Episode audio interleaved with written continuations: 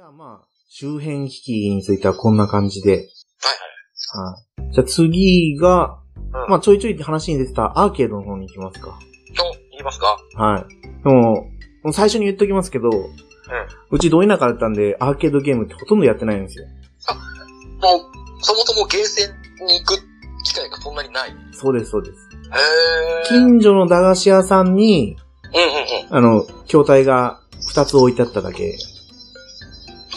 ああ、外にこう、ボッて押しちゃって、あの、日よけの、ね、あれがあるという。そうです、そうです。ネオジオの筐体でしたけど、MVS。名前まではちょっとわかんないですけどね。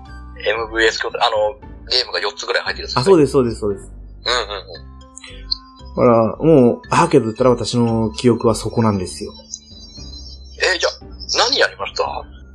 えっ、と、ステークスウィンナー。馬のゲームじゃないですか。そうです、そうです。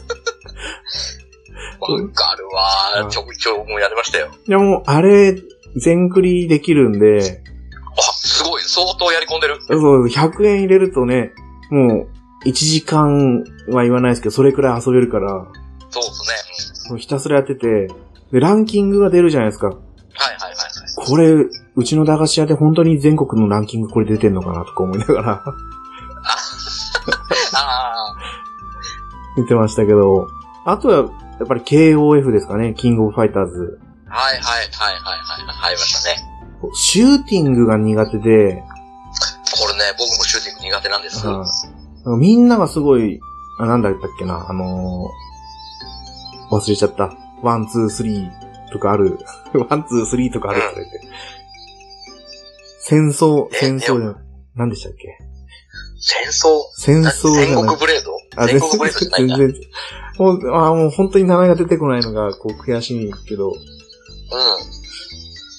なんだっけな。ネオジオミニにも収録されるっていう。この前言ってたよな、えっとラジオさんで。え、メタルスラッグ？そうだ、メタルスラッグだ、メタルスラッグ メ。タルスラッグ？あれ、まあまあ、でもシューティングっちゃシューティング。アクションもアクションなんですけど。あうんでも本当にメタルスラッグとかでも、ものの1分ぐらいで終わっちゃうんで。えー、一面クリアできるもしないぐらいじゃないですか？あそう、本当にクリアできないんですよ。ああ、もうとりあえず打ってれば、5月か打ってればなんとかなるみたいな。そう。いや、そんなん、もうダメで、だから、私のアーケードは KOF か、うんうん。ステークスウィナーか、あとは得点王ですね、得点王。あ、サッカーゲーム？ははいはいはいはい。い。ぐらいで、だから、ほんとちっちゃい頃って UFO キャッチャーとかもやったことなくて、まだそこまで、UFO キャッチャー自体そこまで多く出てなかったですよね。は僕らの子供の頃。もうちょっとしてから徐々に出始めてみたいな。い。はい。だから、うん。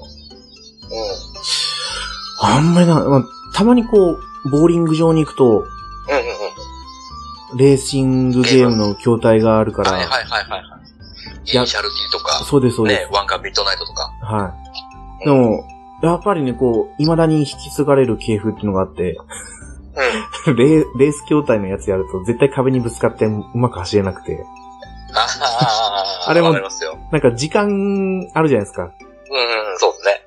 チェックポイントまで行くと、時間が加算されて、うんうん。だから私ゴールまでたどり着けてないっていう。ああ、でも、場合ますやっぱ、このハンドル操作の感じとね、またあれがまた違いますからね、感覚が。普通の車のあれとは。そうなんですよ。だから、アーケードゲームはね、やっぱりこう、縁遠かったですね。へえ、最近は行ったりしないですか？最近行かないですね。ないかなんか、なんだろう、ラウンドワン的な、ああいう複合施設みたいなのとか。あーラウンドワンも、人生で一回しか行ったことないんですよね。ああ、そうなんですね。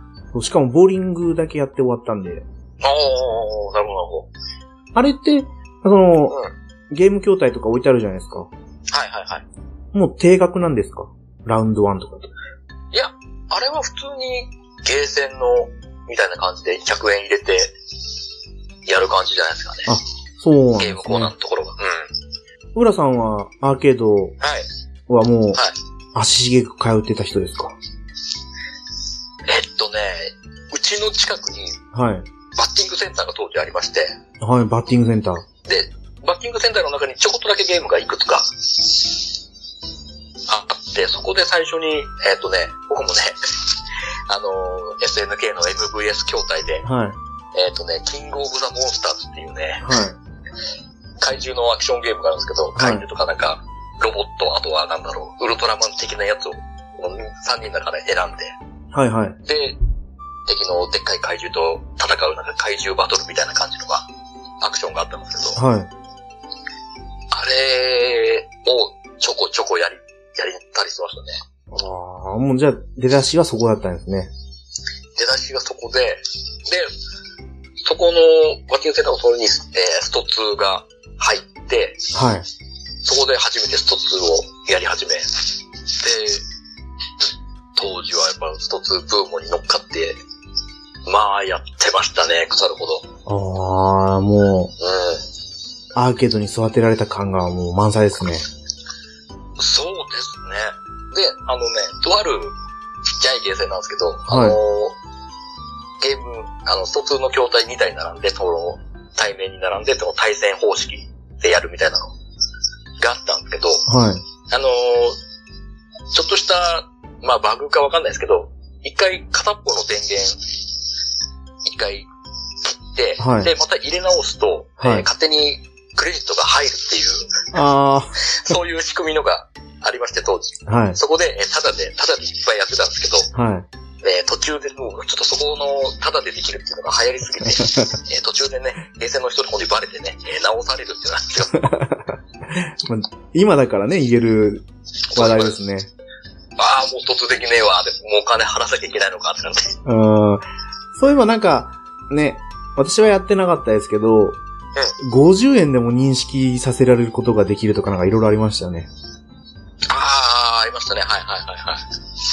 だからなんか、うわ、なんか本当やってんなとか思ってましたけど、やっぱね、良くも悪くも昔の、ね、ゲーセンの筐体ってそういう認識の甘いやつとかもあったりするんでね。はもう10円でやってたからしかも、い。え、10、10円ですか？10円も認識するみたいな。まず入るんですね、あそこに10円が。そう一応500円以外は入ったと思いますよ。おー。うん。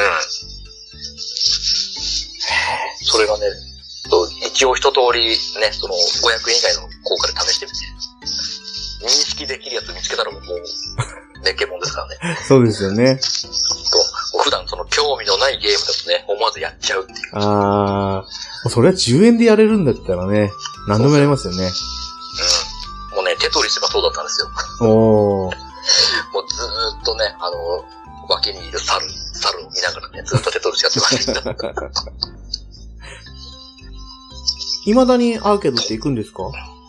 僕はね、ちょいちょい月1か2回ぐらいで行きます。おー。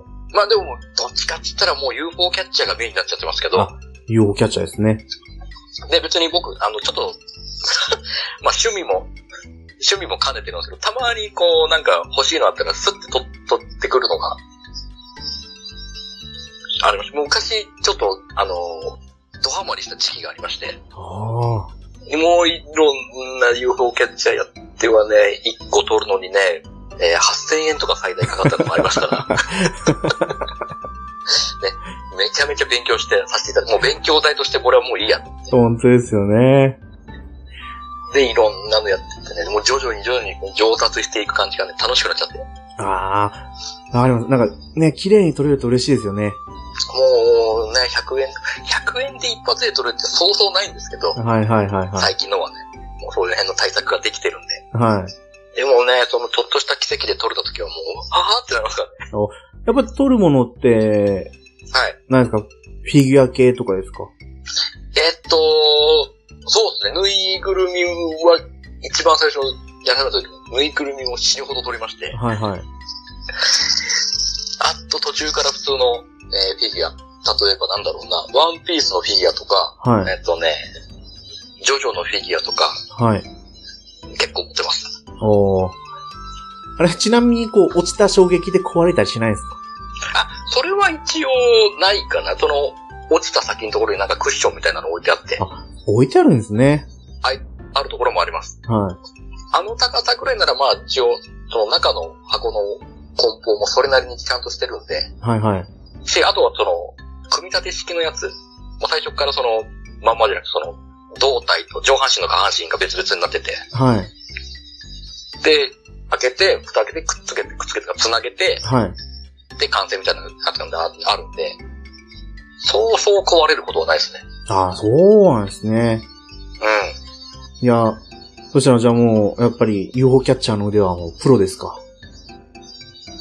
あのね、ガチ、ガチなプロほどじゃないですけど、はい素人よりかはできます。おー、たまにこうテレビに出てきて、あのーこれ簡単に撮れますよ、みたいな。取れるやつはあります。おいくつかそんー。な多くないですけどね。でもプ、ロがやってる技は全然できないですけど、は一応、その、動かすい位置、あの、UFO の動くスピードとか、あれは、まあ、一回やれば大体感覚で把握はできます。ど、どの位置に、狙った位置にこう、セットできる感じができますよ。い。ああ、やっぱりこう、経験のなせる技ですかね。うーん、そうっすね。やっぱり、それなりに授業料払ってるんで。その就職した当時は、はい。よく映画館に行ってて、はいはいはい。で、併設されたゲームセンターが、半券でうん。一回無料ってやってたんで、はいはい、ありますね。それで UFO キャッチャーよく撮ってたんですよ。うんうんうん。で、最近久々に行ったら、本当になんかこう、あの、爪、爪が弱いのか何なのか、はいはいはい、ありますね。持ち上げてくんないんですよね。だからもう持ち上げて取るっていうよりかは、なんだろう、こう、は、箱のその隅にはい。爪を刺して、こう、傾かせて取るみたいなああ。のかもう、そもそものその爪を使わずに、あのね、箱でこう、押し、押し倒すっていうか、はいはい。下がった時のあの力で動かすとかっていうともう、その UFO キャッチもキャッチャーじゃないじゃんっていうやつ多々あるんで、ああ。プッシュ、プッシャーじゃんっていうの 押すやつじゃんっていうのが、押し出し質感なんですかね。でもなんかもう、どんどんこう、ハイレベルな技術が求められるようになってきてるんですね。そうそう。もうね、だっていろんなそういう、プロの方のどうね、ああいう技術がね、いっぱいありますから、あんなんでね、乱獲されたらもうゲーセン側もたまったもんじゃないですから、あそうですよね。ね。やっぱある程度のその、利益を上げないといけないんでね。うん。利回り良くしないとっていう。うん。そう。私もそんなに知識はないですけど、うん。アーケードのこのについては、浅沼さんの方でやってま、浅沼劇場でやってましたもんね。ああ、もうね、元、元ゲーセン店員のね、そう。方々がいますからね。もちおさん、そう、今回このアーケードは、もちおのゲーム大好き DX のもちお先生が出した案件ですけど、そのもちおさんと、浅沼さんと、で、とめきちさんでしたっけ？ああ、そうですね。トメさんもいますね。その、トメさんはどっちかというと、えー、被害者側の立ち位置なんだっけ そうそうそう。ね。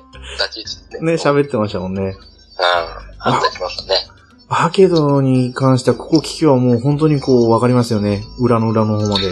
そうそう、この、ね、ゲーセン側の方の意見が聞けたりするんでね。あれは、なかなか貴重ですよ。うん、いやー そう思うと浅沼さん、店員としては優しすぎだなと思いましたけどね。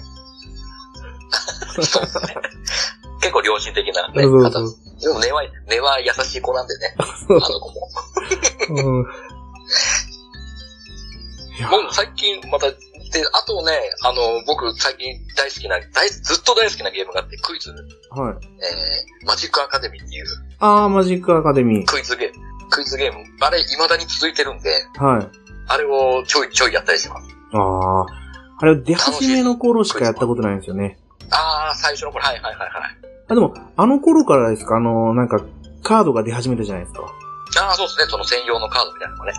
そうです。そうですうマジアカと、あと、マーチャンファイトクラブ。ん。そうですね、ありますね、はいはい。懐かしいなうん。ぁ。カードにね、あっちのカードもありますか？らね。ああ、そ、そうなんですね。やっぱ、まあ、マジックアカデミーに関しては、やっぱその自分のキャラ登録するのもありますし、やっはいぱその着せ替え要素みたいなのもいっぱいあるんで、はい。ゲームプレイすると、その、マジカっつって、はいはい。まあその、ゲーム内通貨みたいなのが稼げて、はい。それ貯めて、その、いろんな衣装を買ったりとか、あとは、その、言葉、言葉っていうか、単語を買うんですよね。単語を買って、自己紹介の時の文章にいろんな組み合わせて。オリジナルな言葉で自己紹介するみたいなのがあったりするんですね。そんなのを楽しみながらやったりとかしてますよ。ああ、やっぱこう、いろいろ飽きさせない変化っていうのが、ね。そうそうそう。アーケードってやっぱり筐体が大きい分、うん。深いですよね。そうそうそう、もうやっぱ、もうそれ専用に、もうそれに特化した筐体になってるんでね。はい。画像も綺麗だし。そうそうそうそう。マジアカだと今、いくらでワンゲームなんですか？まあ基本100円 ?100 円できるんですゲームね。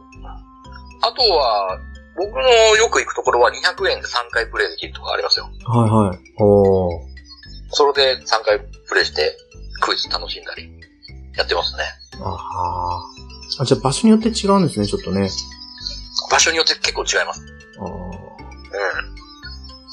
うん。ねよくテレビに出てくるのは、何でしたっけ？ミカ、ミカドって言うじゃないですか。高田の馬場のゲーセン見方。そうそうはい。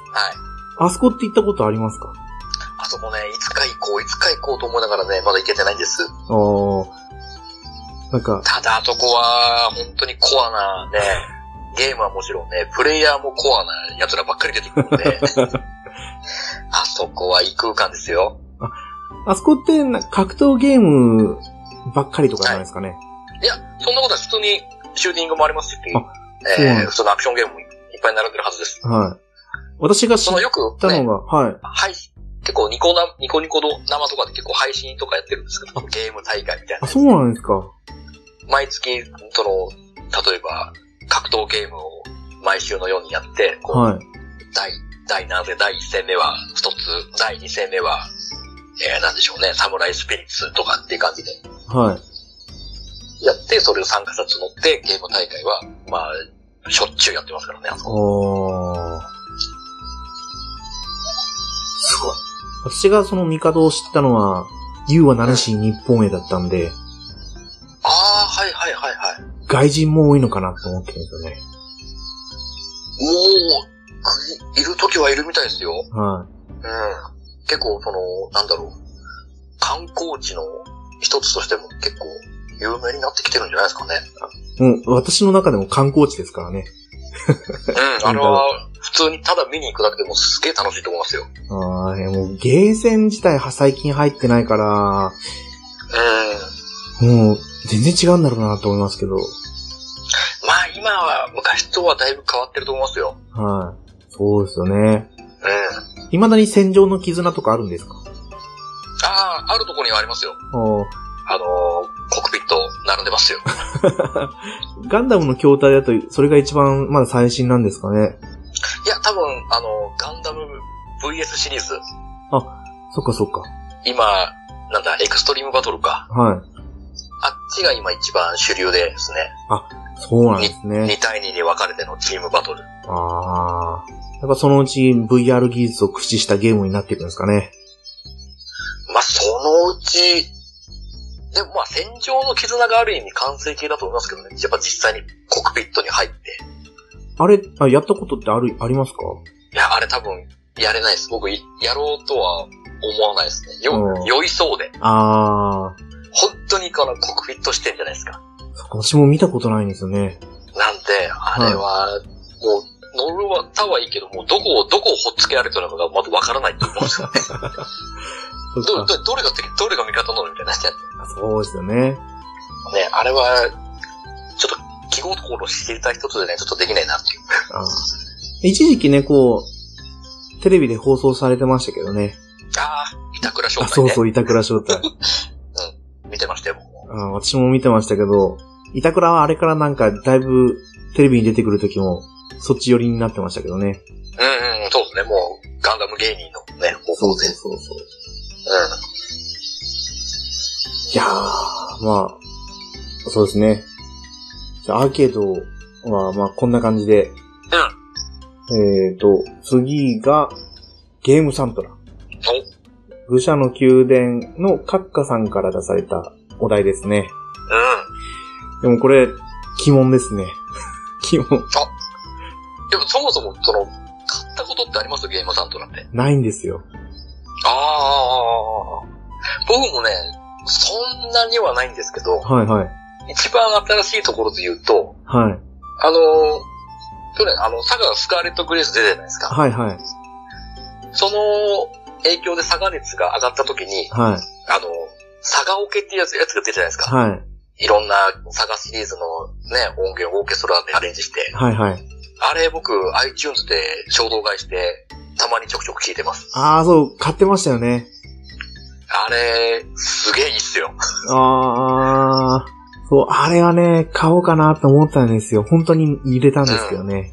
あれは、まあ多分今、レンタルでもあるのかな？あると思いますからね。あ、そっかそっか、レンタルがあるんですね。うん。で、僕はそう iTunes 上で買ったんで、はあれだったんですい。でも、その、ゲームサントラって。はい。中古ショップでも結構高いんですよね。買おうと思っても。あのー、人気のやつに関しては全然値下がりしないですね。そうそう。で、数が少ないとすぐプレミアになっちゃうじゃないですか。そうそうそうそう。もう数自体もその、そもそもそんなに出てないっていうのもあるんだよね、その出荷数が。はい。でも、そう、だから、サントラ買ったことがなくて、うん。そうさっき言った浦さんの、ね、佐賀のやつは欲しいなと思うんですよ。あれ、あれほんといいっすよ。めっちゃテンション上がりますもん、あれ聞くと。そうですよね。ちなみに、はい。さすがにその佐賀受けには、はい。佐賀フロ2の曲は入ってないんですよね。入ってます。あ、入ってるんですか？あれ入ってたっけな？サガフロ、あれどっちだったっけな？忘れちゃったな。佐賀フロ2って糸犬さんじゃなかったんでしたっけ？あれ違ったっけ？ワンは入ってますよね。そうですよね。はあワンは普通に入って、普通の戦闘曲入ってた。あ、戦闘曲好きと思って聞いてたんだ。い。2もあったような気が、どっちだっけな？違ったっけかな？ちょっとね、今、私も調べることはできないんですけど、うん。でも、持ってないけど、サガフロ2の曲だったらすぐわかりますよ、ピーンって。おこれサガフロ2の曲だとか。あー、そうですね。なんか昔はどうだったか知らないですけど、うん。うん。ここ10年ぐらい結構普通のテレビ番組でも、うん。そのゲームサントラの音楽使われてますよね。あー、多いっすね。はい。あ、これ普通に自分がやったゲームの曲じゃんとか思いながら。うんうんうん、ありますあります。俺これ、あれ？これ、あのゲームの BGM じゃんとか、よくありますからね。ありますあります。うん。なん、なんだろう。なんでこうやってね、テレビ番組で使うようになったのかは知らないですけど、うん。やっぱなんかこう、合うんでしょうね、場面場面が。やっぱそういうちょっとした BGM としてはいいんでしょうね、すごく。うん。うん。そんな感じで。おー僕ね、あの、はい。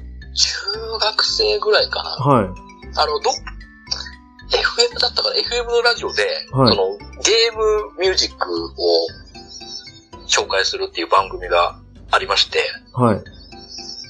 えっ、とね、司会がね、えっ、とね、皆口優子さん。はいはい。えっ、と、ドラゴンボールのビーデルとかでおなじみのね、はいはい。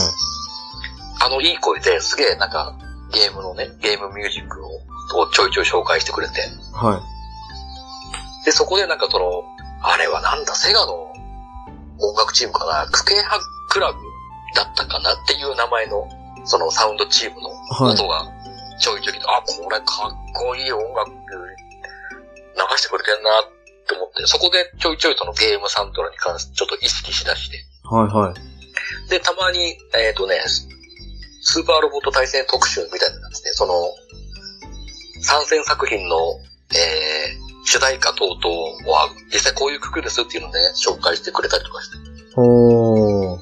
そういう、えっ、とね、ゲームサントラの、えーラジオ番組をね、中学生の時にね、ちょこちょこ聞いてましたね。それはもう、今はやってないんですか？もうやってないと思いますよ。もっともって20年以上前ですからね。そうですよね。さすがに、それ、長寿番組はなかなか、ね、なかなかできないですから、ラジオで。そうか、でも、スパロボ、スパロボだけで見るとゲームサントラって普通にアニメの曲になってくるんですね。そうです、その、主題歌。はい。あやっぱ戦闘曲がね、あの、主題歌使ってる。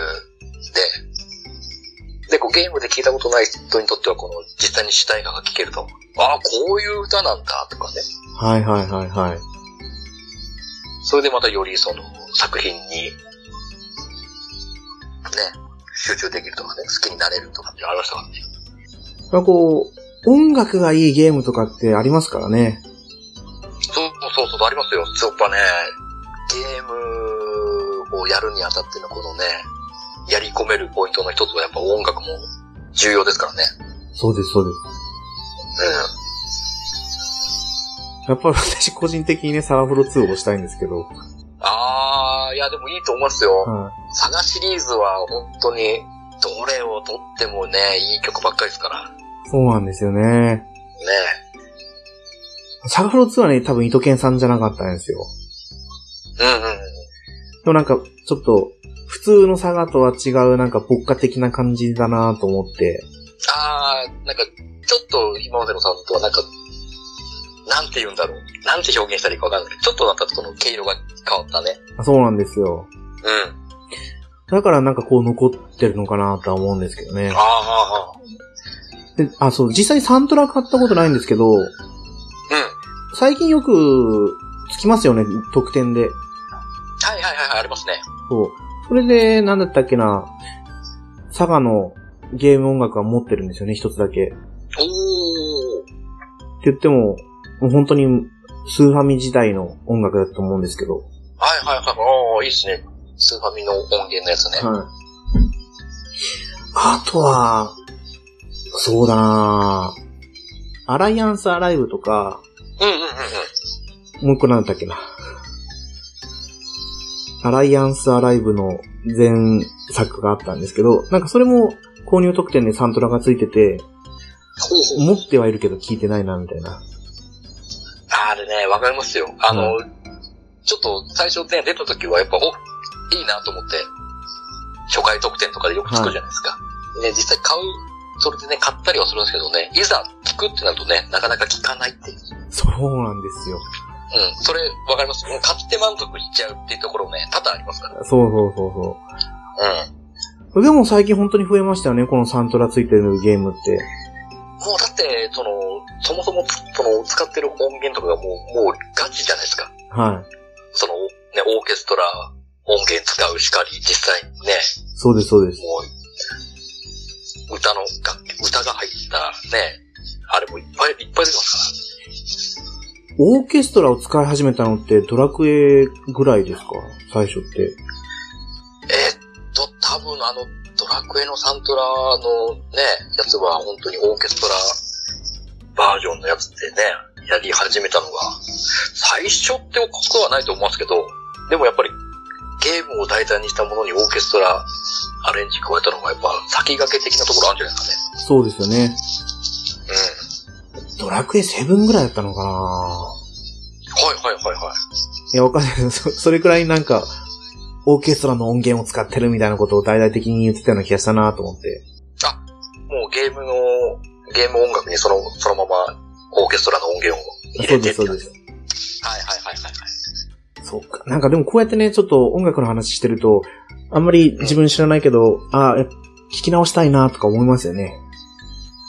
あのー、もうね、佐賀オケだけはね、ぜひ、もうレンタルで手に取っていただいて聞くと、本当にテンション上がるんで、そうですよね。ゲームしないでもあの時の記憶が蘇ってきますからね。もうもう、漏れなくもうレッドのテーマ聞いただけでもう漏れなくですから。ね、これはもうね、レッド編をやった方はもう、ともともわかると思いますけど、テンション上がりますからね。テンション上がりますよ。うん。もうスロージョギングにはもってこいですね。もうスローにならないですから。ダメじゃないですか。テンション、テンション上がって、あ、普通のジョギングになっちゃうってね。結果プラスになってるからいいかなと。ああ、そう。いやー、でも、これ聞きたいですね。カッカさんが喋るゲームサントラについての話題を聞きたいですね。いやーもう、宮殿さんは本当にもうなんでしょう、アカデミックにね、うん。ゲームサントラを本当にお話ししてくださると思いますからね。そうそうそうそうそうそう。格式、格式が一気にグッと上がりますからね。はい、そう。宮殿、そう、宮殿って言うんですよね、愚者の、愚者宮ね。そうそうそう。だから、もうあの、宮殿さん、宮殿さんっていうのが俺も耳についちゃって、宮殿さんって言おうと思って。そう、私と、あの、私と誰だっけな。そう、桃屋のおっさんは、宮殿、九州電力の方を、まず最初に思い浮かべたんだ。宮あ殿、の方そでう。そうそう。ああ、自家発電してるからいっぱい喋れるだろうな、と思いました。いいじゃないですか。エコじゃないですか。ギガハツって。ね。すごいですよね。じゃあまあ、ゲームサントラはこれくらいにして、う最後の積みゲーですん。ね